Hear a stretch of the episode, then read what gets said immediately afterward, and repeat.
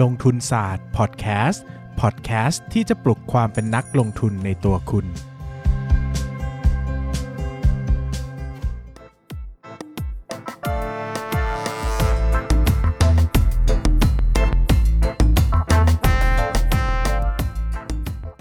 สวัสดีครับ ยินดีต้อนรับเข้าสู่รายการลงทุนศาสตร์พอดแคสต์รายการที่จะชวนทุกคนมาพัฒนาความรู้ด้านการเงินและการลงทุนไปด้วยกัน วันนี้นะครับกลับมาพบกับรายการที่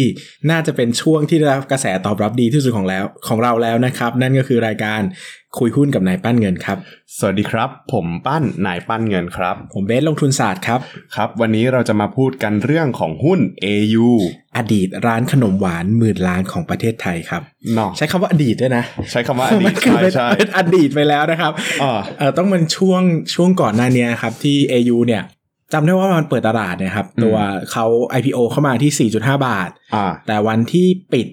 ราคาปิดเนี่ย ปิดที่อ๋อใช่13.5 บาทใช่อ่ามันเป็นหุ้น IPO ตัวหนึ่งที่จำได้ว่า เฮ้ย แม่งเข้ามาแล้วแบบติดซีลิ่งติดซิลลิงติดซิลลิงเออ IPO นี่คือบวก 200%นะ ใช่ใช่ซึ่งตอนนั้นมูลค่ากิจการประมาณหมื่นกว่าล้านอะ ตอนนั้นเขามี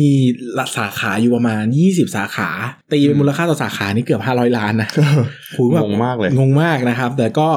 ผ่านมาก็ลงมาหนักเนอะนะครับ ลงมาประมาณ 6 บาท เคยลงมาแล้วก็หกบาทขึ้นกลับไปแล้วก็ใหม่ขึ้น18 บาทใช่นะครับโหแล้วก็ลงกลับมาใหม่สามเด้งอะตอนนั้นที่อะ8บาทนะครับโอ้ก็ก็เป็นช่วงเวลาที่รถไฟเหาะเหมือนกันนะครับผมแต่ต้องยอมรับว่าเป็นอีกหุ้นอีกตัวหนึ่งที่เซ็กซี่มากๆอืมนะครับในตลาดหุ้นไทยเนี่ย ใครพูดถึงหุ้นที่อร่อยอะ นี่ขนาดที่เราคุยกันอยู่เนี่ย ข้างหน้าเราเนี่ยเป็นขนมปังนมสดนะครับ ที่ซื้อแต่วันก็แต่นั่งจะบกิอนกกันว่าอยู่การกักตัวไม่เป็นปัญหากับการกิน after you นะเพครัราะว่าผมกินกินคาคิโกริไปด้วยนะฮะกินขนมปังเออไปด้วยอะเข้าเนื้อหากันดีกว่านะครับครับผมก็ผมจะพูดคร่าวๆเกี่ยวกับ business ให้ฟังประมาณหนึ่งนะครับ ตัว business ของ AU นะครับหลักๆก็คือร้านขนม after you นั่นเองนะครับจริง ๆ ก็จะมีร้านอื่นๆอีกด้วยนะ มีร้านเล็กๆ เช่นอย่างร้านเมโกรินะครับ Megori ขายหนึ่งสาขาคาคิโกริหนึ่งสาขาแต่ผมก็ไม่ได้โฟกัสเท่าไหร่เพราะว่ามันอ่ามัมันมันมันไม่ใช่ core business นะครับครับ core business ของเขาเนี่ยก็คือร้าน after you นะครับซึ่ง after you เองเนี่ยแบ่งเป็น 2 ส่วนนะครับ คือส่วนที่เป็นคาเฟ่กับอืม non คาเฟ่ซึ่งแน่นอนอืมว่าคาเฟ่เนี่ยเป็นส่วนหลักมากอยู่แล้วนะครับ ก็ตัวคาเฟ่จะแบ่งเป็นนั่งรับประทานในร้านนะครับ ประมาณ 72%นะครับอ่าครับผมมี take away ก็คือซื้อกลับบ้านประมาณ 22%แล้วก็อ่า Delivery ต่างๆนะครับ Grab Line Man นะครับรวมไปถึงแอปพลิเคชัน Food Panda อะไรต่างๆ Get นะครับก็ประมาณ 6%นะครับอ่าแยกสัดส่วนคร่าวๆ เราจะเห็นว่ารายได้หลักคือมาจากการนั่งทานในร้านใช่นะครับในขณะที่นอนคาเฟ่นะครับหลักๆก็จะมี Catering นะครับก็คือการไปจัด เอ่อนอกสถานที่นะครับ เราก็จะเห็นเคยเคยเห็นตามงานต่างๆนะครับ งานเช่นงานแต่งนี้แบบบางคนก็จ้างไปจ้างไปออกงานจ้างไปออกงานแต่งงานเลี้ยงหรือว่างานสัมมนาอะไรอย่างนี้เอออย่างปั้นนี่จะแต่งงานเมื่อไหร่ครับโอ้โหทำไมต้องโยนเข้าเรื่องนี้วะมีคนจิ้นเราด้วยนะปั้นนายรู้ไหมมีคนจิ้นเรากับจริงนายเหรอเนี่ยเออมีคนบอกเคมีเข้าวันใครนี้วะนะครับปั้นมันมันมีแฟนแล้วนะครับ มันจะแต่งงานแล้วนะครับอะเดี๋ยวเพิ่งครบเออเพิ่งคบครับเออแต่เย็นอย่าให้รีบใครฟังไว้นะครับ ก็เข้ามาแทรกแซงได้ในความสัมพันธ์นี้ยังไม่แข็งแรงเท่าไหร่เฮ้ยคุณเล่นแข็งแรงนะครับอะครับผมต่อไปก็เป็น pop up store นะครับก็เป็นร้านเล็กๆ ที่ไปเปิดระยะสั้นอย่างเช่น เคยไปเปิดตามห้างบางทีห้างใหม่ๆเงี้ยครับเขาก็ชวนไปเปิด pop up store เนี่ยผมเคยเห็น ตอนอยู่พวก MRT อะไรเงี้ยอ่าคือเดินทางด้วยรถสาธารณะเราจะเห็นอะคุณไม่มีรถส่วนตัวผมคนจนโอ้คนจนครับผม ก็ถ้าสมมุติว่าเราเห็นตาม BTS เอ่อไม่ไม่เคยเห็นตาม BTS นะเออจะเห็นแต่ B- MRT อ่าคือแบบเขาจะไปเปิดใต้อ่าเขาเรียกว่าอะไร ตรงทางที่มันตีดบัตรเข้าพอดีอะอืมส่วนใหญ่ก็จะไปเปิดตามอ่า สถานีใหญ่ๆ สถานีที่มีพนักงานออฟฟิศไปเยอะๆ อะไรอย่างเงี้ย คืคืออจะมันมีเปิดระยะสั้นเมเมนูไม่กี่อย่างใช่ทำง่ายๆ แบบใช่อ่าเช่นโทรสเล็กๆ เวฟอ่าปุ๊บใส่ขนมอะไรเงี้ยๆได้เลยใช่ๆส่วนมากเป็นเมนูเด็ด ใช่ก็คือส่วนใหญ่นะ ผมเห็นจะจะเห็นเขาไปเปิดตามห้างใหม่ ๆ เพราะว่าอืมเขาจะเหมือนทดลองดีมานก่อนว่ามีคนซื้อไหมาอ่าอย่างห้างใช่สามแยกมิตรทาวน์เดี๋ยวเขาเคยไปเปิด แต่ก็เป็น pop up store นะครับ อยู่ครับไม่นานนะครับ แล้วก็สุดท้ายคือส่วนออนไลน์กับ OEM OEM ก็มีเจ้าผลิตของ Starbucks นะครับอ่า Starbucks นี่เหมือนจะมีตัวที่เป็นขนมปัง Starbucks สังขยาอ่าอ่าแล้วก็มีโทรสด้วยแล้วก็เหมือนจะมีตัวขนมปังหน้าช็อกด้วยถ้าจำไม่ผิดแบบอ่ามีช็อกนั่นแหละหน้านิ่มเออช็อกหน้านิ่มนะครับแล้วก็ Air Asia แอร์เอเชียก็มีเออนะครับแอร์เอเชียนี่ผมเคยสั่งนะ บนเครื่องเลย คุณคุณคือเอเอเชียเหรอ เออไม่ดีแอครัร์บดีแอร์เอเชียแอร์สวยมากเลยแอร์สนะวยจะบอกเออหางแดงแอร์สวย แต่ว่าจะบอกว่าที่ขึ้นไปชิมบนเครื่องอะราคาถ้าสมมติว่าเทียบเป็นราคาบนเครื่องอะตอนนั้นอะเฮ้ยมันถือว่าถูกนะถือว่าถูกเออถือว่าถูกเลยสิบเจ็ดสิบเองใช่นะไม่ถึงร้อยเออมันไม่แพงนะครับ แต่ก็กินข้างล่างอะดีกว่านะครับเพราะว่าอยู่บนที่สูงๆนะต่มรับรสแล้วมันไม่ค่อยทำงานไม่อร่อยนะครับอยากจะกินให้มันอร่อยก็ลงมากินข้างล่างเอานะครับอ่าครับผมอ่าดังนั้นเนี่ยสิ่งที่เราเห็นอย่างแรกก็คือสัดส่วนยังมาจากฝั่งคาเฟ่เป็นหลักใช่นะครับซึ่งอันเนี้ยเป็นดังนั้นเวลาเราจะมอง business ของ AU เนี่ยเราต้องมองในความเป็นเขาเรียกว่าอะไรนะ ความเป็นร้านอาหารเป็นหลัก เพราะว่าอืมถึงแม้ว่าเขาจะมีรายได้อย่างอื่นหลายทางก็จริงครับแต่ส่วนใหญ่รายได้ยังมาจากร้านอาหารเป็นหลักนะครับอืมดังนั้นเนี่ยเวลาเราพูดถึงร้านอาหารนะสิ่งหนึ่งที่ขาดไม่ได้เลยคือ same store sales growth ครับนะครับก็คือว่ายอดขายที่เพิ่มขึ้นจากสาขาเดิม ซึ่งตัว2สุปี 2008เนี่ยมันลบอยู่5%นะครับก็ครับโดนเรื่อง ทัวร์จีนเนาะนะครับตอนนั้นมีปัญหาใช่ทัวร์จีเพนราะว่าเพราะว่าลูกค้าหลักๆของของ after you เนี่ยจริงๆ เป็นคนจีนนะ คนจีนเป็นเหมือนกับว่าเป็นลูกค้าที่แบบประมาณว่าเขารู้สึกว่า after you อะเป็น a must เวลามาเที่ยวไทยต้องมากินเออคือผมอะจะเล่าอย่างนี้เป็นเป็นเกร็ดความรู้แล้วกันเนอะคือผมอะเคยตามหุ้น after you ตอนเขา IPO คราวเนี้ยผมมาอยากรู้ว่าแต่ละสาขามันขายได้กี่กี่จะ วันละกี่ใบเสร็จอ่าอืมอืมผมก็เลยใช้วิธีว่าไป Pattern box ห้างตั้งแต่ตั้งแต่เปิดอืมแล้วก็ซื้อให้เป็นใบเสร็จแรกอ่าแล้วก็ไปรอตอนห้างปิด แล้วก็ซื้อใบเสร็จสุดท้าย นี่คือความทุ่มเทคือความขงนักลงทุนความความแบบความอยากรู้อยากเห็นความเผือกเอ่าความอยากรู้เรื่องชาวบ้านนะครับ ก็ก็จำได้ว่าตอนนั้นน่ะไป scuttlebutt สาขาเซนทรัลเวิลด์ครับก็ห้างเปิดสาขาปุ๊บใหญ่ก็วิ่งเลยนะครับอ่าอ่าอ่าสิ่งที่ตลกมากคือมี เป็นคุณแม่ที่เข็นรถเข็นเด็กอะเออแล้วเด็กตัวเล็กอะตีคู่มาด้วยกันครับ คือเขาวิ่งมาเขาวิ่งมากินน้ำซิวเหมือนกันกูก็งงว่าเอ๊ะจะรีบทำไมวะลายก็คนไม่เยอะนะครับเออเออเออพอไปถึงเชื่อไหมผมผมว่าผมเร็วเลยนะคือข้างในก็มีคนจีนเต็มไปหมดเลย ก็ตั้งคืแต่อห้างเปิดคือไปถึงแล้วมีคนจีนรออยู่เอแล้อวมีคนจีนกินแล้ว คือไม่ได้ใบอ๋อแรกนะ ก็เลยแบบเออ อะไรวะเออมันแบบมาจากไหนกันนะคือเออเออหายตัวมาเหรออะไรเงี้ยนะครับ ซึ่งดังนั้นเนี่ยก็ก็พอเจอประเด็นคนจีนเนอะตอนนั้นก็ไปตามดราม่ากันได้ว่าเรื่องอะไรนะครับเราก็จะไม่ย้อนอดีตเพราะหลาย ๆ ตอนที่พูดมาแล้วแต่นิดแต่หน่อยก็มีคนคอมเมนต์เข้ามาว่าใช่ใช่ระวังคุกนะครับก็ตอนนี้ก็ต้องประกันตัวกันบ้างนะครับนะครับ2019นะครับบวกเยอะอืมบวก 8.9%ซึ่งเหตุผลที่บวกเยอะส่วนหนึ่งมาจากฐานต่ำด้วยใช่นะครับปกติร้านอาหารเนี่ยมันไม่ควรจะบวกเยอะขนาดนี้ปกติเขาก็จะบวกใกล้ๆกับ GDP เนอะประมาณสัก 2-3%เต็มที่นะครับแต่อันนี้มันอาจจะฐานเก่าต่ำด้วยนะครับ แล้วก็ AU นะครับ AU เนี่ยเออผมพูด คือเอางี้นะครับ เรารายการเราอะอยากให้เป็นวิเคราะห์หุ้นเนอะอืมเราก็คงไม่มานั่งพูด business ที่มันมันมีใน off day อะคุณว่า off day ก็ได้เออเออมันจะซ้ำอะนะครับแต่สิ่งที่ผมจะบอกคือจริง ๆ AU เนี่ยเป็นหุ้นที่ ความเซ็กซี่ของเขาเนี่ยอยู่ที่การเติบโตนะครับเพราะว่าเพราะว่าการเติบโตเนี่ยมันจะทำคือเขาเป็นคนที่เหมือนกับว่ามีการวางแผนกับการเติบโตในหลายช่องทาง เช่นเขามีการขายแฟรนไชส์ไปต่างประเทศด้วยนะครับมีการอืมเปิด pop up store ต่างๆนะครับรวมไปถึงขยายไอ้ส่วนหนึ่งที่ขยายนี้คือพวก delivery ด้วยนะครับครับดังนั้นเนี่ยความเสน่ห์ของเขานี่อยู่ที่การเติบโตนะครับอืม แต่สิ่งหนึ่งที่ผมจะพูดเสมอว่าเวลาเราวิเคราะห์ AU เนี่ยสิ่งที่พลาดไม่ได้คือ การเติบโตที่เป็นพื้นฐานของ business นะครับคือธุรกิจที่เป็นร้านอาหารใช่ business หลักของเขาเนี่ยขยายได้ 2 วิธี 1 คือ same social growth อ่า2คือการขยายสาขาขยายสาขา ดังนั้นนะครับอ่าน้องป้านปีที่แล้วน้องป้านหาข้อมูลมาปีที่แล้วเปิดกี่สาขาครับปีที่แล้วเนี่ยมีเปิดเพิ่มประมาณ 6 สาขาครับซึ่งเป็นสาขาเล็ก ใช่ราคาเล็กหมดเลยใช่นะครับซึ่งคำถามก็คือการที่เปิดสาขาเล็กเนี่ยนะครับอาจจะ อาจจะนะครับเป็นการบ่งบอกส่วนหนึ่งว่าดีมานของคนกรุงเทพเต็มแล้วหรือเปล่ามอ่าอันนี้เป็นจุดที่ผมไม่ได้ฟันธงนะแต่ผมให้ครับ question ไว้ว่าจริง ๆ แล้วเนี่ยธุรกิจของ AU เนี่ย มันมีเสน่ห์ที่สูงมากก็คือ turnover rate ของการนั่งเนี่ยมันเร็วมากออมันจะคฟีลเหมือนสเวนเซนเออคือคนกินเร็วมากแต่คือมันแพงนะ แต่คือคนกินเร็วอยู่เดียวแล้วก็ออกอะไรเงี้ยนะครับอยู่นานแล้วก็ไม่ได้คนแม่งกดดันอยู่หเอน้าอร้านมันมีคนเยอะมาก ดังนั้น capacity เนี่ยเขาสูงต่อเนื่องตลอดเวลานะครับครับผมซึ่งมองมันเหมือนจะเป็นข้อดีอืมแต่อย่าลืมว่ามีข้อเสียนะครับ ข้อเสียถ้าขยายสาขาเยอะๆ แล้วทำ capacity เท่าเดิมไม่ได้ สิ่งที่เกิดขึ้นคืออัตรากำไรจะลดลง ใช่ ซึ่งอันเนี้ยผมว่าผู้บริหารก็คิดเหมือนกันนะครับอ่าดังนั้นเนี่ยเขาพยายามจะลอง demand ก่อน คือสังเกตนะว่า AU เนี่ยเป็น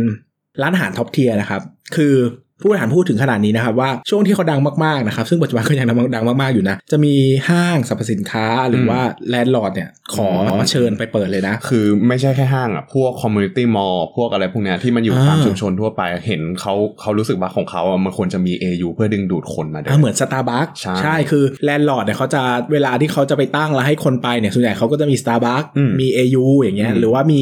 MK อะไรเงี้ยนะครับเหล่านี้นะครับ จะได้เขาเรียกว่าได้ดิวราคาค่าเช่าถูกกว่าปกติ ซึ่งตรงเนี้ยมันเป็นอำนาจในการต่อรองที่แบบเออ AU มันมีกับพวกซับอะไม่ใช่ซัพพลายเออเจ้าของที่ landlord เอออย่างพารากอนเนี่ยเชิญไปเปิดนะครับอ่าเออพารากอนเชิญ AU ไปเปิดนะครับพูดเป็นเล่นนะยิ่งใหญ่อะดังนั้นดิวมันพิเศษดังนั้นเนี่ยสิ่งที่เขาเจอคือเขาถูกเชิญเยอะครับแต่เขาไม่ได้ไปทั้งทุกที่ใช่สิ่งสำคัญคือเขาต้อง test demand ก่อนเพราะว่าถ้าไปแล้วทำไม่ได้อืมสิ่งที่เกิดขึ้นก็คือความสามารถในการทำไรทำกำไรจะลดลงเต็มลดลงเลยนะครับซึ่งผู้บริหารเขาก็จะพูดบ่อยๆว่า ถ้าเกิดว่าเวลาเขาไปอะคือมันมีคนชวนเขาไปตลอดแหละอืมแต่ใช่เวลาเขาจะไปศึกษาความเป็นไปได้เนี่ย เขาจะใช้สาขาเล็กๆ เข้าไปก่อน ใช่หรือไม่นะคก็รับเปิดเป็น pop up store อย่างที่บอกพวก pop up store ก็คือพวกที่มันเป็นสาขาระยะสั้นอืมอย่ามีระยะเวลาเช่าประมาณ 4-6 เดือนอะไรประมาณเนี้ยหรือว่ามากสุดก็6ถึง1ปี 6 เดือนถึง 1 ปี ก็คือเทสก่อนใช่เป็นการะคบเทสก่อน ซึ่งพอเรามาดูตรงนี้เนี่ยนั้นนั้นก็คือสิ่งสิ่งสำคัญที่คนจะดูเนอะก็คงจะต้องอืมไปดูเรื่องของความสามารถในการ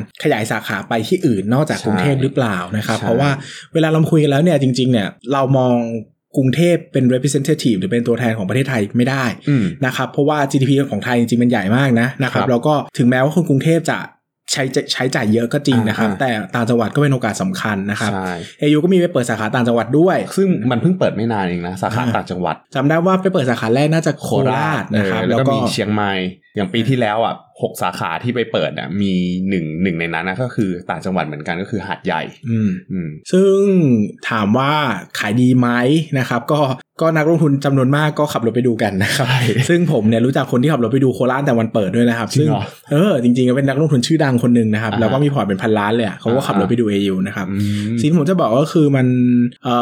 อตอนแรกเนี่ยดีมานตอนแรกเนี่ยมันวัดไม่ได้นะเหมือนร้านอาหารทุกร้านอะเวลามาใช่เปิดใหม่ๆ มันจะขายดีเกินเหตุอะใช่ใช่นะครับคนก็อยากลองอะนะของใหม่เออใช่แต่ก็คือสุดท้ายแล้วเนี่ยพอกลับไปสู่ปกติแล้วเนี่ยเราต้องอืมตั้งคำถามว่าตัวของคนในพื้นที่นั้นอะเขามีความสามารถดีมานอืมหรือว่าความสามารถในการต้องการซื้อเนี่ยเขามีไปถึง AU หรือเปล่านะครับอืมซึ่งโอเคแหละ ผมเชื่อมั่นอย่างนี้นะครับว่าหัวเมืองอะสาขาแรกเนี่ยผมว่าไม่ค่อยมีปัญหาอืม ผมว่าหนึ่งคือยังมีนักท่องเที่ยว support ใช่ไหมสองก็คือมี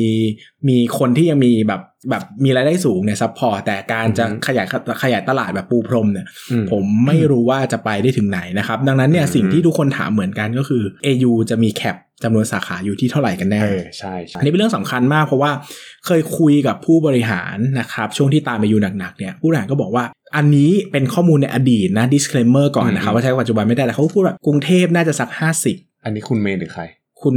แม่ทัพแม่ทัพเออ คุณแม่ทัพนี่เรื่องเล่าเล่าเรื่องตลกนอกรอบเออนี่นี่นี่คือตอนนั้นเว้ยก็ไปกิน AU เอเอออไปกินเออ AU เออแล้วก็ก็ไปกินอะไรอย่างเงี้ยนะแล้วก็เหมือนตอนนั้นอะคุณแม่ทัพอะเขาเหมือนถ่ายรูปลงอะไรสักอย่างว่ามาอะไรเงี้ยเราก็แบบอืมไปเจาะแจ๊กับคนขายว่าเนี่ยกดอะไรนะซีอเข้ามาหรือเปล่าเขาถามว่าใครขายเขาบอกว่าคุณนักลบ คุณนักรบความจริงคืออะไรรู้ป่ะ มีคนชื่อนี้ด้วย เหมือนเป็นอ๋อคือเหมือนเป็นญาติคุณแม่ทัพนั่นแหละอ๋อเหรอเออเชื่อโอ้เออตายเออมีคนมีคุณนักรบด้วยก็ขำกันอะไรอย่างเงี้ยแต่ก็อ๋อเออตอนนั้นก็ช่วงนั้นก็คือติดตามแล้วก็คุยกันว่าเออจริง ๆ เคยคุยคุณ แม่ทัพใช่ไหมแม่ทัพแม่ทัพเออคุณแม่ทัพก็บอกว่าเออจริง ๆ แล้วห้าสิบสาขาในกรุงเทพเนี่ยน่าจะไหวอยู่อ๋อนะแล้วก็คราวนั้นเขาก็เราก็เออเราก็คุยกันกลมๆนะว่าตอนนั้นเราก็มองว่าเฮ้ยจริง ๆ ต่างจังหวัดสักห้าสิบนี่จะไหวไหมอืมเออแต่ก็อันนี้ก็คือเป็น question เนอะอันนั้นก็เป็นสมมติฐานของผมใช่ในอดีตใช่แต่ก็อันนี้ก็แล้วแต่มุมมองว่าจะไปถึงไหนซึ่งสิ่งหนึ่งที่เกิดขึ้นแน่ ๆ นะครับ ก็คือยังไง capacity ต่อสาขาก็ต้องลดลงนะครับ ใช่ใช่แล้วอย่างหก อ่าหกสาขาที่เปิดคราวที่แล้วอ่าปีที่แล้วอะครับปีครับ2019เนี่ยรู้สึกว่ามันจะมีที่ใหญ่ๆเนี่ยก็คือจะเป็นพวกไอคอนสยามด้วยนะอ่าเออไอคอนสยามแล้วก็เดอะมาร์เก็ตที่เป็นที่ใหญ่ๆแหละมครับแต่คือต้องยอมรับอย่างหนึ่งว่า AU เนี่ยเป็นหุ้นที่มีจุดเด่นคือเรื่องของ R&D อ่า R&D นี่คือคือต้องยอมรับคุณเมย์จริงๆนะใช่ว่าใช่เออเราก็ผมเนี่ยถ้าถาม ทุกคนในตลาดหลักทรัพย์เนี่ยอืมผมชื่นชมใครสุดผมชื่นชมคุณเมย์นะในฐานะผู้บริหารเพราะว่าในฐานะผู้บริหารเจ้าของด้วยเออรู้สึกว่าเป็นคนที่ทำงานแบบมี passion จริงๆอะอืมคืออมปีแรกประมาณเป็นปีเดียวบางที่คุณเมย์ออกมาพบสื่อ หลังจากนั้นคือเขาจะหายตัวเงียบแล้วเพิ่งล่าล่าสุดมีละกลับมาเพราะว่าสร้างเออความเชื่อมั่นเพราะว่างบไม่ค่อยดีเท่าไหร่ครับนะครับครับก็จริง ๆ แล้วคุณเมย์เป็นคนที่คิดคิดอะคิดขนมเก่งมาก แล้วก็เคยคุยว่าเฮ้ยคุณเมย์อืมอย่างเงี้ยเราจะทำยังไง เพราะว่าถ้า ขายขนมมาแล้วอะหลังจากคาคิโกริจะขายอะไรต่อ คุณเมย์ก็บอกว่าเฮ้ยจริง ๆเขาไม่ได้หยุดคิดนะอืมเขาคิดตลอดเขาไม่ได้คิดว่าวันนี้สำเร็จความสำเร็จแล้วจะไม่หยุดคือเขามีอะถ้าใครเป็น nerd AU จริง ๆ จะค้นพบว่าเขามีขนมใหม่ๆมาขายตลอดใช่แต่จะวางอยู่แถวล่างๆ เช่นแบบอะไรก็เคยกินเอออะไรเอออะไรกล้วยๆก็ไม่รู้อะไรแบบขายคือไปทีไรเมนูไม่เคยเหมือนเดิมเอาง่ายเออๆแต่คือเขาเขาก็ลองขายไงเขามีหน้าร้านของตัวเอง ขายดีอืมก็ดันขายไม่ดีก็เอาออกอะไรเงี้ยนะครับก็เขาก็ทำการตลาดทำ R&D ตลอดนะครับซึ่งอย่างอืมปีที่แล้วเนี่ย รายได้โตดีมากนะครับ ได้มาจากขนมปัง ใช่ เออปีที่แล้วเป็นส่วนส่วนส่วนมากจะเป็นพวกสินค้าเทคเอาไว้ใช่มันดังมาตั้งแต่ตอนขนมไตรปัมางสเนสายมเนยโสดปะไตรมาสสามปีหนึ่งแปดเออ แล้วก็ไตรมาสสี่หนึ่งแปดอ่าไตรมาสหนึ่งหนึ่งแล้วหนึ่งหนึ่งเก้าสองหนึ่งเก้าก็นี่คือโหเนยปีที่แล้วอะเต็มปีนมสดเนยสดนี่คือมหาศาลมากโอ้โหเติบโตดีมาก เพราะว่า เพราะว่าร้านอาหารไม่ต้องใช้ capacity ไงครับใช่เพราะว่าคนไม่ต้องไปนั่งคนซื้อกลับ แล้วพอคนซื้อกลับแล้วมันอร่อย คนก็สามารถสั่ง delivery ได้ หรือใช่สั่ง take away ได้บางคน ไปยืนรอหน้าร้านแล้วรอไม่ไหว ก็ไม่อยากแพ้ไงซึ่งมันทำเอากินเลยสักอย่างมันก็ทำให้เหมือนกับว่าเป็นเทอร์โนเวอร์เอที่อสร้างโคตร turnover เลยนะซึ่งมันกลายเป็นว่าทำให้ capacity ของร้านอาหารเนี่ยสูงขึ้นไปอีกใช่ซึ่งก็กลายเป็นว่าเขาก็ได้ product champion ที่เป็นทั้งฝั่ง take away แล้วก็ dine in product ทั้งที่ฝั่ง dine in นะครับใช่ซึ่งก็เป็น move ที่สำคัญแต่ไตรมาสสี่ที่ผ่านมาเกิดปัญหาว่าฐานสูงอืมปี 18 มันโตดีมากไงครับอ๋อเพราะมันเป็น 19 มันไม่ได้โตเพิ่มเท่าไหร่นะอืมกำไรก็ไม่ก็ดูไม่ค่อยดีเท่าไหร่อืมก็เกิดปัญหาราคาหุ้นตกนู่นนี่นั่นนะครับ ก็ตอนนี้ก็ต้องมาดูอีก นะครับเพราะว่าตอนนี้ก็เป็นปัญหาที่ใหญ่กว่า take away เยอะ ใช่ใช่นะครับแต่ผมส่วนตัวผมชอบกินไอ้นี่นะไอ้ทอฟฟี่เค้กของเขาอะอ่าเออชอบชอบชอบมากกว่าพวกเนยสดนมสดอีกมันไม่เลี่ยน คุณไม่โสดไงคุณป้านมันไม่คุณเกี่ยวมันอะไรน่ะกันหลายใจใจเย็นใจเย็นนะครับแต่ไหนลองคุยเรื่องงบการเงินสิอ่าอ่าในเรื่องของเชิงปริมาณ เมื่อกี้อย่างที่เกรินไปคร่าวๆว่า จริง ๆ แล้วอะ ไอการเติบโตของการเติบโตของ AU เนี่ยมันมาจากการปรับเปลี่ยนอะเรื่องเรื่องสำคัญคือมันเป็นการขยายสาขากับการเพิ่ม same store sale growth อ่าอันนี้คือวิธีการเติบโตแบบออร์แกนิกของเขา แล้วก็มันจะมีเติบโตแบบ organic ใช่ มันก็จะกว่ามีแบบที่เขาเรียกว่าอะไรอะมันเป็นการปรับปรุงหรือว่ามันเป็นการดัดแปลงเป็นกลยุทธ์ในการทำธุรกิจของเขาอีกอีกส่วนหนึ่งก็คือการเปลี่ยน product mix อ่า product mix จากเดิมเนี่ยคือเหมือนกับว่าเขาอะเคย ขายอะถ้าสมมุติเรานึกถึง traditional ที่มันเป็นอ่า AU แบบแรกแรกเริ่มเลย แรกเริ่มจะเป็นนีโทรอ่าใช่ให้คนเข้าไปนั่งกินอืมอ่าแต่หลังๆมาเนี่ยเวลาเราสังเกตอะครับ สาขาใหม่ๆไม่ว่าจะเป็นไอคอนสยามเดอะมาร์เก็ตหรือที่ไหนก็ตามอะเวลาที่เขาขยายสาขา เขาจะเป็นแพลตฟอร์มในเรื่องของมันจะมี dine in ครึ่งหนึ่งอืมครัวอีกส่วนหนึ่ง และอีกส่วนหนึ่งเล็ก ๆ ก็จะเป็นอ่าส่วนของ Take Away ให้คนเข้ามาซื้อของ ซึ่งส่วนของ Take Away เนี่ยมันเพิ่มยอดขายได้เยอะ แล้วมันไม่ต้องเสียพวก อ่าเขาเรียกว่าอะไรต้นทุนในการ SG&A อ่า SG&A เออมันอะไรไม่ต้องบริหารเยอะเยอะใช่ไม่ต้องจ้างไม่ต้องทำทำอะไรมากมาย มันทำให้ตรงเนี้ยหมายถึงว่ามันมันน่าจะเป็นตัวหนึ่งในการ drive กำไรให้มากขึ้น ก่อนหน้านี้นี่ขายดีมากเลยนะไอติมทุเรียนเออ ดังมากช่วงช่วงที่คนจีนกำลังใช่มาอยู่แล้วก็มีประเด็นเรื่องคนจีนบอยคอรคนไทยเออซึ่งเออซึ่งไม่ใช่เกี่ยวกับแฮชแท็กที่เกิดขึ้นในปีนี้ เป็นแฮชเกี่แท็ยกวที่เกิดขึ้นเมื่อ 2 ปีที่แล้วใช่ใช่นะครับใช่ใครที่ตามไม่ทันก็ไปนั่งย้อนอดีตดูว่าประเทศครับผมไทยเคยโดนประเทศจีนบอยคอรด้วยเรื่องอะไรบ้างอ่านนะครับตอนนั้นคุณคุณแม่ทัพก็คงกุมขมับอยู่ใช่แต่ใช่ก็กลับมาได้คงด้บวอยกนะเฮ้ยมึงขนมปังลุงโซนลุงสักคนหนึงเนี่ยแหละอะแต่เราไม่แตะดีก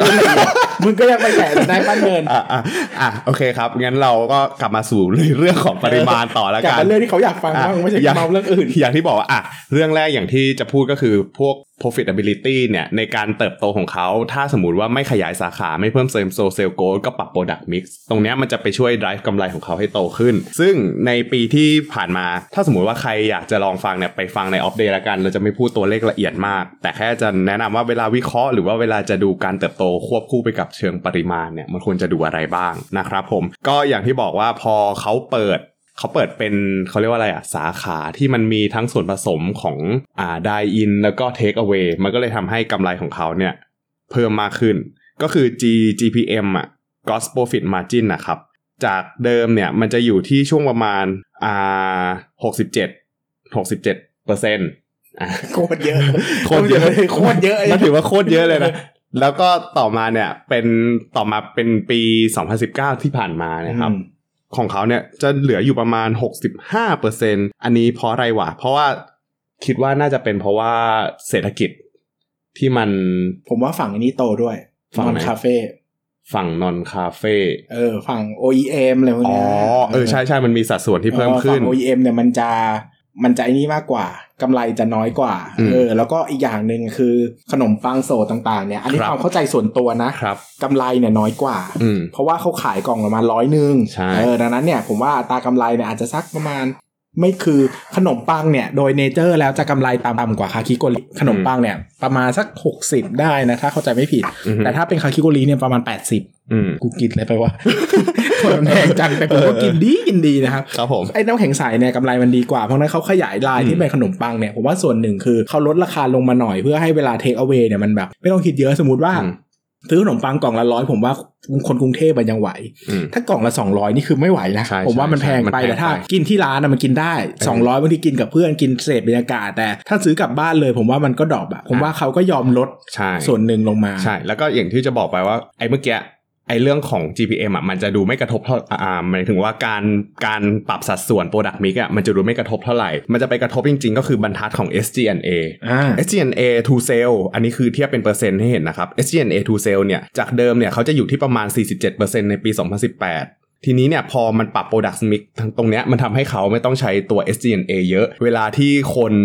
คนเขาถ่ายรูปลงอะเออ มันก็มันก็แฮชแท็กมันก็ใส่อ่า เขาเรียกว่าอะไร location ทำอะไรอย่างเงี้ยมันทำให้คนรู้ว่าเออขนมปังเนี่ยของ After You แล้วอีกอย่างหนึ่งหน้าตาของมันอะมันทำให้น่าแชร์ด้วยอ่าอย่างแบบอะไรอะขนมปังเนยโสดช็อกหน้านิ่มอะไรอย่างเงี้ยที่มันเขียนผิดอะตั้งใจจะเขียนผิดอะเออมันก็เป็นการตลาดเป็นในตัวนะครับมันก็เลยทำให้ตรงเนี้ย SG&A to sale อะจากเดิม 47%เหลืออยู่ที่ 40%มันก็เลยทำให้โค net ตรน้อยลดลงแบบเยอะนะ แล้วก็ net profit margin อะ จากเดิม 16%จุด16.75 16.74%เนี่ย ตอนเนี้ยมันกลายเป็น 20%พระเจ้าทำแล้วมันเป็นร้านอาหารน่ะเก็ตปะคือร้านอาหารน่ะเขาทุกคนจะรู้ดีอยู่ว่า god profit margin มันจะสูงอืมอ่าแต่ทีเนี้ยพอแต่ net จะน้อยพอเน็ตพอมันมาเหลือเน็ตเนี่ยมันจะเหลือน้อย เพราะว่าเขาใช้ต้นทุนส่วนเนี้ยไปกับการทำ SG&A เยอะ ในการพูดถึงเรื่องอุตสาหกรรมอาหาร แต่กับ AU มันไม่ใช่ไงไม่คือมันไอ้นี่ด้วยมันเป็นเรื่องของค่าแรงแล้วค่าเช่าอืมด้วยอาหารอาจจะแพงใช่แต่ AU เนี่ยเขามาเขาเบสออนอะเขาเบสเขาเริ่มต้นมาจากฝั่งที่เป็นคาเฟ่อ่าราคามันเลยตั้งต้นมาจากฝั่งคาเฟ่ที่มันแพงอ่าอ่าเพราะว่ามันต้องมีค่าพนักงานเยอะค่าใช่ที่เช่าที่เยอะใช่ไหมอ่าแต่พอที่เขามาโตหลักๆไปที่แล้วที่มันกระโดดเนี่ยมันกระโดดจาก Delivery กับ Take Home อ่าอ่า take away ซึ่งมันไม่ต้องมี SG&A ไงใช่เพราะ SG&A มันดรอปลงมาเยอะมันกลายว่าละค่าใช้จ่ายที่ลดลงไปเข้าบรรทัดกำไรสุทธิหมดเลยอืมก็เลยกลายเป็นการเติบโตแบบ เออ โตดีจังโตดีจังซึ่งซึ่งต้องข้างตั้งคำถามนะว่าจะโตแบบจะอยู่จะระดับเป็นอย่างเงี้นี้ยได้ได้อีกนานนานไหมไหมใช่ ซึ่งปีนี้นะอืมรู้ก็เป็นเรื่ที่องเข้าใจกันว่า อืมจ้ะนะครับโควิดก็อาจจะเข้ามาส่งผลกระทบให้ใน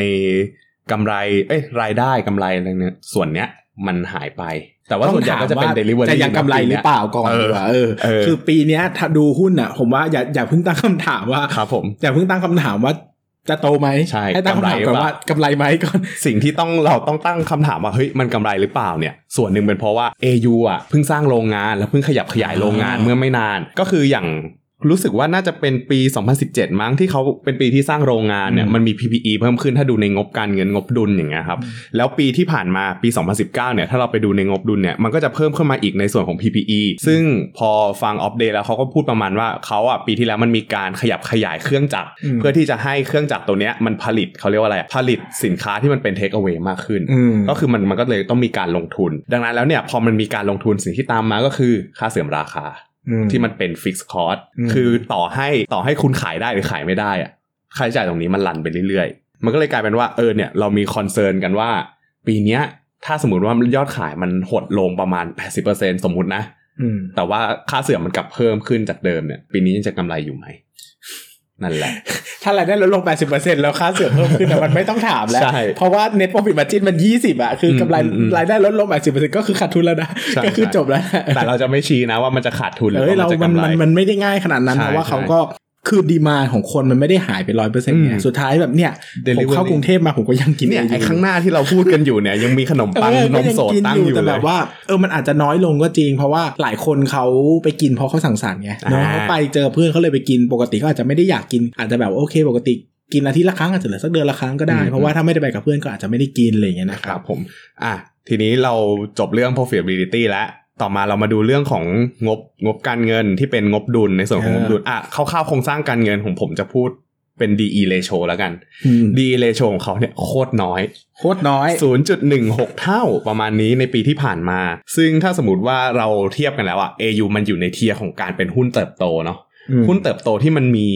สัดส่วนหนี้สินน้อยเนี่ยอืมผมมองว่ามันสามารถขยับขยายอะไรได้อีกเยอะในอนาคตอืมเพราะมันมีรูมในการกู้กู้หนี้ยืมสินมาการใช้ในการขยับขยาย คือ AU อะปัญหามันไม่ได้อยู่ที่ว่ากลายเป็นว่าเนี่ยมันจะเหมือนดูเหมือนจะโตเนอะอืมแต่ปัญหาที่มันจะโตเนี่ยมันไม่ได้ขึ้นอยู่กับเงินครับ แต่มันปัญหามันขึ้นอยู่กับว่าตลาดจะโตไปพร้อมเขาได้หรือเปตล่าลาดเพจะราะโตว่าไปด้วยหรือเปล่าคือถ้าเทียบราคาแล้วสินค้าเนี่ยถือว่าพรีเมียมใช่เนอะเพราะว่าในในขณะที่ประเทศไทยมีค่ารายได้ต่อหัวประชากรที่หมื่นห้าเนี่ยอืมเอยูขายแบบต่อบินประมาณ200อย่างเงี้อืยมก็คือก็ใช้คือใครใช้เงิน ก็คือถ้ากินทั้งเดือนก็คือไม่พอวันละมือก็ยังไม่ได้เลยใช่ดังนั้นทั้งเนี่เดืยอนวะจริง ๆแล้วเนี่ยปัญหาของ AU ผมว่ามันคือเรื่องของการขยายมากกว่า ซึ่งเออใจเออผมนะใจผมผมครับลุ้นให้ AU พาพาพาแบรนด์ไปได้ไกลกว่าอืมอืมประเทศไทย ซึ่งทุกวันนี้ AU ไปได้ไกลแล้วนะครับใช่ก็มีใช่ขายแฟรนไชส์ถ้าถามไม่ผิดไปขายฮ่องกงมั้งให้เหมือนมาให้ที่แรกน่าจะเป็นมาเลเซียก่อนอ่าอ่าที่แรกเราก็มีการไปออกบูธอยู่เรื่อยๆ แล้วก็ขายดีมากอ่านนะครับแต่เรายังอยากเห็นภาพในการขยายไป global brand เนอะอ่าอันนี้เราไม่ได้พูดในเชิงของเป็น business ของหุ้นตัวหนึ่งแล้วแต่เราครับมองว่าไม่ว่าอะไรก็ตามอะถ้าเราขยายไป global brand ได้สิ่งที่ดีขึ้นอืมคือเศรษฐกิจประเทศไทยนะใช่มันคือการนำเงินเข้าประเทศอะไรเงี้ยใช่นะครับก็ได้แต่หวังว่าเออเออ AU น่าจะมี room อะไรสักอย่างอืมที่ไปขยายได้อะไรเงี้ยนะครับซึ่งครับ ผมผมว่าไม่รู้สองคนอื่นเป็นไหมแต่ผมก็ยังเชื่อว่า AU เป็นร้านขนมที่มียูนิคอะแต่เวลาขยายขยายไปต่างประเทศผมก็รู้สึกว่าเงินลงทุนเขาไม่ค่อยได้ใช้เยอะ เพราะรู้สึกว่าเขาตั้งใจจะเปิดเป็นแฟรนไชส์แบบโดโดเออส่วนใหญ่เขาขายเป็นแฟรนไชส์มากกว่าเออเพราะว่าการไปแบบไปเองยากนะอืมเพราะว่ามันต้องมีเบสของออฟฟิศอยู่ที่นู่นด้วยไงครับซึ่งพวกเนี้ยมันยากมากที่จะไปเข้าใจธรรมเนียมเข้าใจอะไรอย่างเงี้ยแล้วไปเริ่มต้นสาขาแรกมันไม่ง่ายอะ่ะเนอะอืมอืมผมว่าผมก็เห็นด้วยที่เขาขายแฟรนไชส์ใช่นะครับอ่านะครับผมก็ พอเรามาดู DE ratio เนี่ย พอมันน้อยมันก็เลยกลายเป็นว่า ถ้าสมมติเราไปดูในเรื่องของหนี้สินระยะยาว หรือว่าหนี้สินที่มันมีอัตราดอกเบี้ย พอมันน้อยไปด้วยเนี่ยมันก็เลยทำให้กำไรของเขาไม่ถูกรบกวนด้วยพวกต้นทุนการเงินเอออีกอย่างหนึ่งคือความแข็งแกร่งด้วยนะใช่ใช่ไหมใช่เพราะว่าอย่างวิกฤตอย่างเงี้ยถึงแม้ว่าเขาจะขาดทุนแต่ถามว่าเขาจะล้มไหมผมว่ายากยากยากยากเนอะเพราะว่าเขาไม่มีภาระจ่ายอะเนอะเออเขาก็ยังมีเงินสดมีส่วนทุนที่เอาไปหมุนใช่จ่ายให้พนักงานได้เนอะสิ่งที่เขาต้อง concern คือไม่ต้อง concern เรื่องดอกเบี้ยอะไรมากมายเขา concern แค่ว่าเขาจะเลี้ยงลูกน้องยังไงอืมเลี้ยงคนในบริษัทยังไงอย่างนี้มากกว่านะครับ ก็พอไปดูเรื่องงบกระแสเงินสดเนี่ย AU ก็เป็น pattern ของบวกลบลบบวกลบลบบวกลบซึ่งลบพูดไปตั้งแต่เทป A AOT ใช่ใช่ไหมเราจะพูด concept ของอ่าเราจะพูดรูปแบบของงบกระแสเงินสดตลอด ซึ่งวงเล็บเอลทีเนี่ยนะว่าปีเดือนมีมีนาคมนี่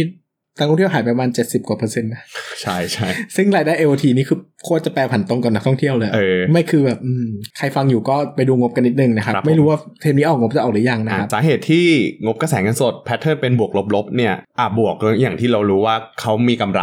อ่าและทีนี้มันส่วนมากกำไรเขามันก็เป็นพวกเงินสดแหละ อืมอืมนะครับ แล้วก็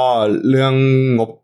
กระแสเงินสดที่มันมาจากการลงทุนที่มันเป็นใช้ไปหรือว่ามาจากการลงทุนเนี่ยเราสังเกตว่ามันจะเป็นลบเพราะว่าเขาอะจะไปลงทุนในเรื่องของ PPE อืมก็คือไอ้พวกเครื่องจักรที่บอกไปว่ามันเป็นเครื่องจักรในการลงทุนเพื่อพัฒนา product อะไรอย่างนี้ แล้วก็ซอฟต์แวร์ซอฟต์แวร์เนี่ยเขามีการพัฒนาแอปพลิเคชันด้วยนะอืมเออมันจะเป็นเหมือนกับว่าพัฒนาแอปพลิเคชันที่แบบว่ามีออเดอร์ของล่วงหน้า เป็น loyalty program loyalty program ใช่ loyalty program แล้วก็เช็คสาขาทำรายได้ หรือว่าอนาคตจะมีพวก e-wallet อันนี้ก็ลองไปฟัง concept จากผู้บริหารดูนะครับผม แล้วก็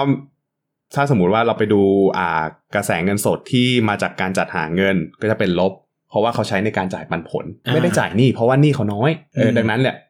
สิ่งที่เขา concern อย่างเดียวคือ นักลงทุนก็คืออมจ่ายปันผลให้กับนักลงทุน อืมอ่าก็ concept คร่าวๆของฝั่งปริมาณก็จะเป็นเท่านี้เออมีอีกเรื่องหนึ่งที่อยากจะพูดด้วยก็คือ ปีที่แล้วคุณเมย์เขาน่ารักมีอะคุณเมย์น่ารักอยู่แล้วเราทุกคนรู้กันดี แต่คุณเมย์แต่งงานแล้วนะแต่งงานแล้วเสียใจเสียใจนะครับผมก็อย่างที่บอกว่ามันมีอีกประเด็นหนึ่งก็คือ อนาคตอะเหมือนกับว่าเขามีแอบทำ project ร้านกาแฟด้วยมิก้าอ่าอ่าเออเคยเออใครเพิ่ง retweet ไปนะ ชื่ออะไรนะ ไม่รู้อะเต้ยจรินมั้งเออเออเหมือนเต้ยเต้ยจรินเพิ่งรีรีรีทวีตไปว่าเอ้ยร้านนี้เป็นเครือ AU ใช่ ก็คือถ้าสมมติว่าใครดูรูปแบบเนี่ย มันจะเป็นคุณเมย์เขาพูดประมาณว่ามันเป็น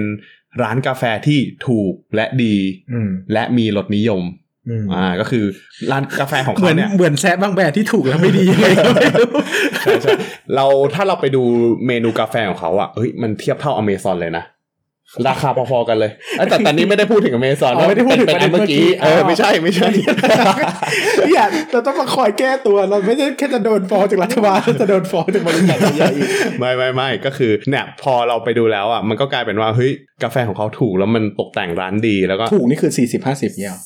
ห้าสิบหกสิบอ่าแล้วมันมีหลากหลายเมนูด้วย ซึ่งถ้าเทียบกับ Starbucks Starbucks นี่จะประมาณเออ120ซึ่งมันถูกกว่า Starbucks เยอะอืมซึ่งสำหรับผมกินในยจะประมาณ180อ่าแล้วเขาเหมือนกับว่า อันเนี้ยมันเป็นแพลตฟอร์มที่จะเอาขนม AU เข้าไปขายด้วยเวยเออเออแล้วทีนี้มันก็เลยกลายเป็นว่ามันเป็นเปิด stand alone เล็ก ๆ ตามอืมย่านออฟฟิศแล้วทีเนี้ยเวลาเวลาขายอะเขาบอกว่าอันเนี้ย เขาคิดว่าอาจจะเป็นรูปแบบของแฟรนไชส์มันเลยทำให้ถ้าสมมติว่าเขา AU อะมันมีแฟรนไชส์ในประเทศไทย แต่เป็นในนามของมิก้าอย่างเงี้ยผมคิดว่ามันสามารถขยายไปได้เพราะว่าเขาก็มอยากขึ้นทำผมว่าเขาอยากเขามองเห็นโมเดลว่าแฟรนไชส์นี่มีประโยชน์แหละ เพราะว่ามีคนติดต่ออืมเขาเยอะว่าอยากเปิดแฟรนไชส์ AU ใช่แต่ผมเชื่อมั่นว่าอันนี้เป็นความเห็นส่วนตัวนะ ผมเชื่อมั่นว่าเอ่อตัวของผู้บริหารน่ะไม่ค่อยเชื่อใจแฟรนไชส์ซีเท่าไหร่ใช่ว่าจะควบคุม ได้หรือเปล่า เพราะว่า AU เนี่ยมันเป็นธุรกิจที่ environment ดีนะ หมายถึงว่าในร้านในอะไรเงี้ยมันได้อารมณ์เหมือน Starbucks เลยอะคือคุมดีมาก ก็ถ้าเป็นแฟรนไชส์อาจจะเหนื่อย ผมเชื่อว่าคุณเมย์อะเขา concern ในเรื่องของรูปลักษณ์แล้วก็แบรนด์ของเขาเป็นหลัก เพราะว่าเขาสร้างมากับมือแล้วเขาก็รัก แล้วเขาก็รักอืมลูกคนนี้มากอะซึ่งเขาก็เลยอาจจะต้องบิดไปหน่อยว่าไปเปิดใช่เป็นร้านกาแฟแล้วเอาขนมเป็นมิก้า AU ไปวางแทนหรือเปล่าใช่อะไรเงี้ยซึ่งถ้าทำได้ก็จะมีข้อดีเนอะเพราะว่าก็จะได้หน้าร้านเพิ่มมากขึ้นแล้วมันก็จะมีรายได้แบบพวกที่เป็น initial franchise fee พวกขายวัตถุดิบขายขนมให้อะไรอย่างเงี้ยซึ่งแบบรูปแบบนั้นอาจจะขยายไปต่างจังหวัดได้ง่ายกว่าใช่ด้วยเพราะว่าง่ายกว่ารายได้ต่อบินจะไม่แพง แต่อืมก็มีข้อเสียว่าเราคงต้องมาตั้งคำถามว่าอัตรากำไรขั้นอัตรากำไรจะจะทรงตัวได้ในระดับไหนเนอะเพราะว่าคือถ้ามันขยายอย่างเดียวก็โอเคแหละ แต่ถ้ามันมีเริ่มมีการกินกับดีมานเก่าก็อาจจะเหนื่อยนิดนึงนะครับนะครับอะพูดกันหมดแล้วเรามาฝากกันก่อนดีกว่า คิดว่าตัวนี้เป็นไง super stock ไหม อะคุณพูดก่อนสิให้ผมพูดว่าผมพูดมาทุกเทปเลยเนี่ยเดี๋ยวก่อนก่อนจะฝากเรื่องอื่น ต้องฝากต้องพูดฝากเรื่องนี้ก่อน วันนี้เนื่องจากวิกฤตโควิดโควิดโควิดที่ควิดครักับนผ่อนเราพี่หน้าศไปแล้วนะครับครับก็เลยทำให้เราต้องอัดกันด้วย production บ้านๆนะครับ ก็คือต้องมาแอบ ตามสุมทุมพุ่มไม้นะครับใช่แล้วก็อัดพอดแคสต์กัน 2 คน ซึ่งปกติเราอัดสตูดิโอนะครับครับที่มีการ mastering เสียงนะครับเสียงเพื่ออยากจะก็อาจจะให้ดีหน่อยคนฟังดีนะครับคือปวดหัวแค่แนวคิดของเราก็พอไม่ต้องปวดหัวครับผมเรื่องเสียงอะฮะแต่วันนี้ก็ต้องปวดหัวเรื่องเสียงด้วยนะครับก็คือทำได้เท่านี้ก็สัญญาว่าถ้าโควิดหมดเมื่อไหร่หรือว่ารัฐบาลเปิดประเทศเปิดเมืองเปิดเมืองให้เราให้ใช้เราชีวิตได้ใช่ปกติอย่าง happy เมื่อไหร่อืมนะครับ happy แบบเหมือนปกติเมื่อไหร่เดี๋ยวเราก็จะกลับไปอัดให้เหมือนเดิม แต่สี่เทปนี้นะครับที่จะ on ในปีในสี่เทปข้างหน้าเนี้ยนะครับก็จะเป็นเสวันมิหมด เราอัดครั้งเดียวสี่เทปนะครับอืมผมนะครับก็พูดไปอืมครับแล้วก็เขาก็รู้แล้วแหละว่าเราขี้เกียจแค่ไหนนะครับใช่อะ AU เป็นไง AU สำหรับผมเนี่ย ผมมองว่ามันยังไม่ super stock เพราะว่า super stock เนี่ยสำหรับสำหรับผมเองคุณเมย์ครับ มันบอกว่า AU คุณเมย์ไม่ใช่ super stock อะครับไม่ไหนปั้นเงินนะครับ มันจะต้องมีเรื่องของความแข็งแกร่งในระยะยาวและยั่งยืนด้วยอ่า durable competitive ซึ่ง advantage ใช่ตอนเนี้ย AU อะมันเพิ่งเข้ามาตลาดแล้วมันเพิ่งเปิดได้ไม่นาน คือโอเคแหละผมผมซื้อในความสามารถของคุณเมย์ซื้อว่าแบบอืมโอเคเขาเขารักในสิ่งที่เขาทำแล้วเขาสามารถ กลายเป็นผู้ชนะในตลาดขนมหวานในประเทศไทยได้อ่าแต่ว่าถ้าถามว่าในอนาคตอะผู้ชนะเดี๋ยวอันนี้เดี๋ยว disclaimer ก่อนเดี๋ยวโดนด่าจริงๆคนที่ใหญ่สุดจริงๆ น่าจะเป็นสเวนเซ่นส์ใช่ใช่แต่ใช่หมายถึงว่าชนะในที่นี่หมายถึงว่ารูปแบบของ branding ใช่รูปแบบของแต่ไม่ได้ branding พูดถึงเรื่องยอดขายอะไรก็อีกเรื่องเพราะว่ามันใช่คนละตลาดใช่คงเทียบกันตรงๆไม่ได้นะครับ ใช่ครับผม แล้วทีนี้พอพอผมรู้สึกอย่างนั้นเนี่ย ก็เลยรู้สึกว่าเออมันควรจะให้เวลาคุณเมย์อีกหน่อย ในการอืมในการดูว่า เอ้ยเขาจะพัฒนาแบรนด์ AU เนี่ยให้กลายเป็นผู้ชนะในระยะยาว แล้วก็สามารถกลายเป็นแบรนด์ที่แข็งแกร่งในในประเทศไทยจนแบบสามารถไปกระจายสาขาตามต่างจังหวัดอะไรอย่างนี้ได้หรือเปล่า ซึ่งเห็นด้วยนะครับก็เห็นด้วยเหมือนกันว่าเป็นหุ้น หุ้นอยู่ใน state growth ใช่ คือเวลาเรียกว่าหุ้น growth เนี่ยต้องเข้าใจก่อนนะครับว่าจริง ๆ แล้วเวลา business เนี่ยเขาจะแบ่งออกเป็น business life cycle ในแบบเป็นสี่ช่วงอืมคือ startup growth เอ่อ mature แล้วก็อ่า decline นะครับ decline ก็คือเริ่มต้นธุรกิจเติบโต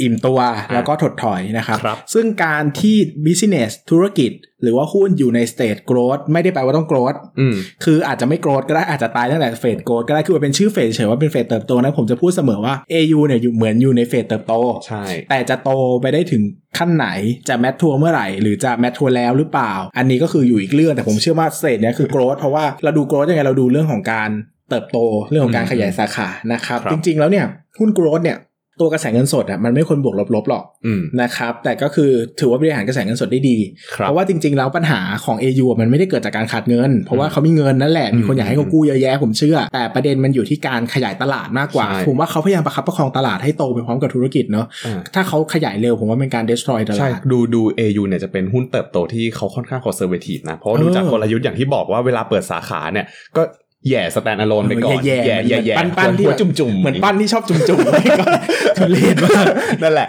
ก็แบบเอาเหมือนกับว่าเขาเอาพวกตัวเล็กๆ เงินลงทุนเออไม่ต้องมากเนี่ยไปก่อน เขาไม่ทำลายแบรนด์เพราะว่าใช่ถ้าไปแล้วมันขายไม่ดีหรือว่ามันเสียนะคือ AU อะมันจะมีจุดเด่นอย่างหนึ่งคือความเป็น r a r i t y อะความหายากความพรีเมียมของมันที่ไม่ได้กินแบบง่ายๆอะเข้าใจไหมแต่ครับคือถ้าสาขามันเยอะมากจนคุณอยากกินวันนี้ก็เดินเข้า แล้วก็สั่งคาคาคากิโกริกินได้โดยไม่ต้องรอคิวผมว่าความพรีเมียมก็ drop ลงมาหน่อยนึงอะไรอย่างเงี้ยนะครับ ก็ครับผม ก็เป็นประเด็นหนึ่งนะครับที่อยากจะฝากไว้ว่าสำหรับผมก็ยังไม่ใช่ super stock เหมือนกันนะครับอ่าเพราะว่า super stock เนี่ยสำหรับผมคืออยู่ใน phase mature แล้วนะครับครับแต่มีความสามารถในการแข่งขันที่ยั่งยืนอืมนะครับซึ่งครั้งที่แล้วเราบอกไปแล้วว่ามี super stock สิบตัวอ่านะครับเราบอกไปแล้ว4ี่บอกเหลืไปอแล้วอีกหกซึ่งอ่าเราจะยังไม่บอกไปเรื่อยใช่ๆเพราะว่าถ้าเราบอกหมดคนก็จะเลิกฟังใช่นะครับเราก็จะเก็บไว้สลับชั่วฟ้าดินสลายให้ตายไปพร้อมกับเรานะครับครับผมอะอะ มีอะไรจะฝากไหมครับในปั้นเงิน ฝากที่คิดว่ามีฝากก็คืออ่าให้อ่าหนึ่งก็คือเรื่องคุณเมย์ที่แบบเออเรื่องคุณเมย์เขาเป็นแต่งงานทำไมครับคุณเมย์ให้เป็นความฝันของหนุ่มๆหลายคนใหม่เออเป็นนิดนึงก็ได้ความฝันของหนุ่มอะนะครับก็คือเราเราดูว่าคุณเมย์เนี่ยก็คือน่าจะอยู่อีกยาวเพราะคุณเมย์ยังสาวอย่าพูดเป็นหลักอย่างนี้หมายถึงว่าน่าจะอยู่บริคุณเมหารย์ยังทำธุรกิจอีกยาวใช่ยังทำธุรกิจอีกยาวอย่างนี้นี่แล้วพูดก็คือถ้าไม่เคยพูดก็ไม่เคยคิดเลยนะพูดอยู่อยู่แล้วคุณเมย์นะครับไปไหน อ่าแล้วอย่างที่สองก็คือฝากไว้ก็คือพวกเรื่องของการขยับขยายของเขาเนี่ยอืมต้องคอยดูว่าเฮ้ยจริง ๆ แล้วเนี่ยไอ้ demand ที่มันอยู่ในตลาดจริง ๆ ของ After You เนี่ยมันมีเยอะแค่ไหน แล้วมันสามารถทำให้เขาเติบโตได้อีกแค่ไหนอืมแล้วมันไม่ใช่แค่ในไทยมันเป็นต่างประเทศอีกอืมอย่างเงี้ยก็ต้องฝากติดตามตรงนี้กันต่อไป ถ้าสมมติเราจะมองหุ้นใน stage ของการเติบโตเนาะนั่นแน่ครับนะฮะซื้อไหมตัวนี้ไม่เคยซื้อเลยโอ้ยเอ้ยเคยซื้อ AU เลยเหรอไม่เคยซื้อเลยกินแต่ขนมนะครับกินตอแต่นขนมรู้ก็ รู้สึกว่ามันแพงเออมันแพงเออมันแพหลายตอดคนนะคือไม่ใช่ขนมนะเออเออไอ้หุ้นเนี่ยแพง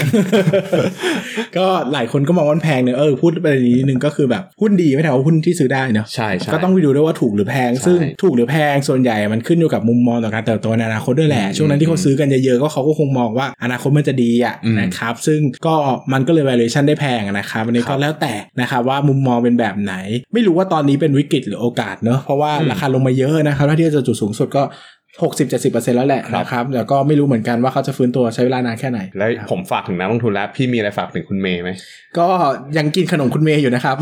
ถึงแม้ว่าคุณเมย์จะแต่งงานแล้ว ผมก็ยังกินขนมคุณเมย์ไปเรื่อยๆนะครับ ก็อ่าฝากคุณเมย์ทำขนมเอ้ยจริงๆอะถ้าฝากถึงคุณเมย์ได้เราอยากให้เราอยากให้คุณเมย์ อันนี้เป็นมุมมองส่วนตัวนะอะอะอะเติมความเป็นไทยลงไปในแบรนด์นิดนึงอ่าอ่าจะมี season เออคุณเมย์มี season ที่เป็นข้าวเหนียวมะม่วงแล้ว อันนี้อ่าเห็นมีครับใบยงชีสใช่ไหมใช่ใช่เราคิดว่าเอ้ยการไปบุกตลาดต่างประเทศเนี่ยถ้ามีกลิ่นอายความเป็นไทยเนี่ยมันก็ดูมีเสน่ห์ดีนะอะไรอย่างเงี้ยเนื้อะแบบจะเรียกนักท่องเที่ยวข้าเอมาอใช่คือถ้าไปกิน ฮันนี่โทรสหรือไปกิน โอเคฮันนี่โทรสบิงชูเนี่ยผมว่ามันกินมันก็หากินได้ง่ายฝั่งเอเชียตะวันออกเนอะใช่ใช่แต่ถ้าบางทีเราใส่ความเป็นไทยบางอย่างไปที่มันเป็นเฉพาะพิเศษอะสังขยาเออใบเตยหรือก็เขาก็มีบ้างแต่มันก็มันก็เป็นอาจจะไม่ใช่โปรดักแชมเปี้ยนเท่าไหร่นะครับครับก็อันนี้ก็เป็นส่วนตัวเว้ยแต่เขาก็มีเยอะแต่ก็อืมแต่ก็อยากเห็นอันที่แบบแซมๆไว้ไหมปังขึ้นมาอ่านนะครับเออ อีกนิดนึงสุดท้ายเรื่องคู่แข่ง เดี๋ยวไม่ได้พูดอะอะเออเราว่าเรามองไงเรื่องคู่แข่งตลาดนี้ ตลาดนี้อะผมเห็นนะว่ามันมีคู่แข่งที่คือสินค้ามันเป็นสินค้าที่จริงๆลอกโคตรในเรียนโอเชียนเลยนะจริงๆมันสามารถลอกเรียนได้แต่ว่ามันไม่สามารถลอกเรียนให้เป็น ลายเซ็นของ after you ได้เป๊ะๆอะแปลว่าคือลอกเรียนได้แต่ทำให้อร่อยเหมือนอัพใช่ยูไม่ได้ใช่อันแต่นี้คือต้องยอมรับนะ มันก็ต้องซิกเนเจอร์ใครซิกเนเอเจอร์อมันมีแต่ละคนมีนิยามความอร่อยไม่เหมือนกัน แต่หมายถึงว่าผมพูดชื่อแบรนด์ไปแล้วกันเออไอะอย่างชีวิตชีวาปะอ่าชีวิตชีวาที่มันเป็นบิงซู แต่ว่ามันเป็นบิงซูโบอันนั้นราก็ณอร่อยผมก็ชอบกินเอมากอเลยผมผมก็ชอบนะเออแล้วมันก็มีเออแต่ไอชีวิตชีวามันเน้นไทยไงมันเน้นความเป็นไทยแล้วแต่ขาเกล็ดอะไรพวกนี้มันไม่เหมือนกันใช่รสชาติอะไรอย่างเงี้ยใช่ไม่เหมือนกันนะครับอืมก็จริง ๆ แล้วผมว่าตลาดเนี้เป็นตลาดที่ red ocean Red มาก Ocean มากมากๆนะครับเพราะว่าคนไม่ คนไม่กิน after you อะอืมเขาก็ไปกินอย่างอื่นก็ได้นะครับ มันไม่ได้เป็นแค่ขนมอาจจะเป็นกาแฟเป็นของเป็นเครื่องดื่มหวานอย่างอื่นดังนั้นนะตลาดมันแข่งขันสูงนะครับอืมแต่ก็โชคดีว่าผมเชื่อว่าจุดเด่นของ AU คือเขามี positioning ที่ชัดเจนครับว่าเขาจะทำยังไงอยู่ตรงไหนนะครับ ดังนั้นก็มีคนเข้ามาเยอะในตลาดนี้อืมแต่ที่ strong แล้วก็อยู่แบบยาวนานเนี่ยผมยังไม่ค่อยเจอเนอะอืมถ้าถามว่าร้านบิงซูดังๆในเอาถ้าเทียบในในในในในบิงซูเนอะก็ใหญ่สุดตอนนี้ก็ต้องเป็นสเวนเซ่นส์อะ แต่ตอนนี้เขาเลิกทำบิงซูแบบใหญ่ๆไปแล้วใช่เขาทใช่ำเหลือเป็นบิงซูถ้วยเล็ก แล้วก็อ่าไอติมบิงซูนะครับอืมซึ่งผมเชื่อว่าทดแทนกันไม่ได้ใช่เนอะมันคนละ feeling เลยนะครับครับแล้วก็มีพวกอะไรอะ เอ่อชีวิตชีวานี่ก็ใช่แล้วก็พวกของเกาหลีอะ Holy Coffee นะครับอ่าแล้วก็มี Holy Coffee บิงชูเลยนะ ที่เป็นเคยเป็นทำมาอยู่พักหนึ่งอืมโซโซบิง So Bing ซออะไรบิสิ่งงเลยนะครับอ่าก็ผมว่ารสชาติ differentiate กันหมด แตกต่างกันใช่หมด หมายถึงว่าเป็นการยากที่เราชอบ AU แล้วเราจะไปกินแบรนด์อื่นอืมยกเว้นว่ามันหาไม่ได้อะไรเงี้ยใช่หรือว่าเราอยากจะกินรสชาติอื่น แต่ถ้าอยากจะกินแบบนี้ผมว่าก็เป็น signature ระดับหนึ่งนะครับนะครับดังนั้นเนี่ยอีกอย่างหนึ่งที่มองข้ามไม่ได้ก็คือเรื่องของการแข่งขันของตลาดนี้ แต่ก็ส่วนใหญ่ก็มีจุดหนึ่งก็คือว่า ส่วนใหญ่พอแบรนด์พวกเนี้ยมันไม่ได้ขนาดขนาดเยอะอะอืมราคาที่เขาขายมันก็ไม่ค่อยดีต่างกันเท่าไหร่ใช่ไหมอืมเพราะว่ามันไม่ได้มีถึงอย่างที่เจอเนี่ยคือสเวนเซนเนี่ยเวลาเขาแมสแล้วเขาลดราคาได้เยอะเพราะว่าใช่ฐานเขาใหญ่ใช่ไหมใช่ครับ แต่ถ้าส่วนใหญ่ที่มันชนแบบแบบ positioning ชนกันตรงๆเนี่ยมันไม่ได้ต่างกันขนาดนั้นอ่าทำให้ราคามันยังไม่เลดโอเชียนมากครับนะครับ ก็ต้องลุ้นว่าจะมีใครมาชนหรือเปล่าอย่างมิ้นท์เนี่ยไม่รู้ว่าจะยังไงต่อกับตลาดนี้แต่ผมเชื่อมั่นว่าเขาคงไม่สู้ เพราะว่า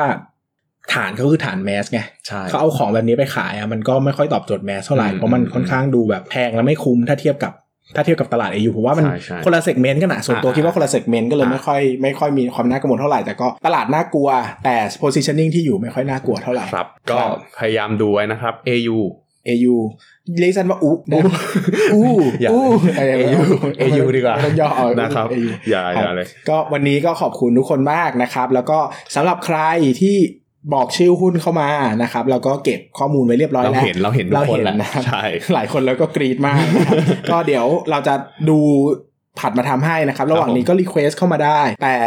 ก็อย่างที่บอกนะครับเราอ่านกันเดือนละครั้งดังนั้นเนี่ยก็อีก 4 เทปข้างหน้าจะเป็นเรื่องอะไรก็ fix ไว้เรียบร้อยแล้วครับนะครับแล้วเดี๋ยวอีกเจอกันอีกทีก็ตอนนู้นเลยนะครับครับก็ก็ชอบกดไลค์ก็ใช่กดแชร์แล้วชอบกักนดไลค์ก็ถ้าสมมติว่าแชร์อ่ามันมีอีกทางหนึงถ้าเกิดว่าใครฟังผ่าน YouTube รบกวนกดกระดิ่งด้วยเออถ้ากดกระดิ่งเนี่ยมันจะทำให้ของเราเนี่ยพอปั้ขึ้นนวิ่งมามากินข้าว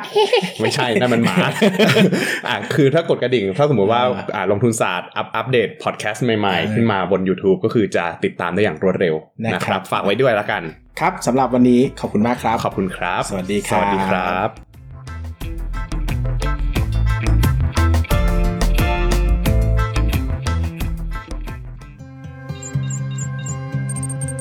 อย่าลืมกดติดตามลงทุนศาสตร์ในช่องทางพอดแคสต์เพลเยอร์ที่คุณใช้ แล้วกลับมาปลุกความเป็นนักลงทุนกันใหม่ในลงทุนศาสตร์พอดแคสต์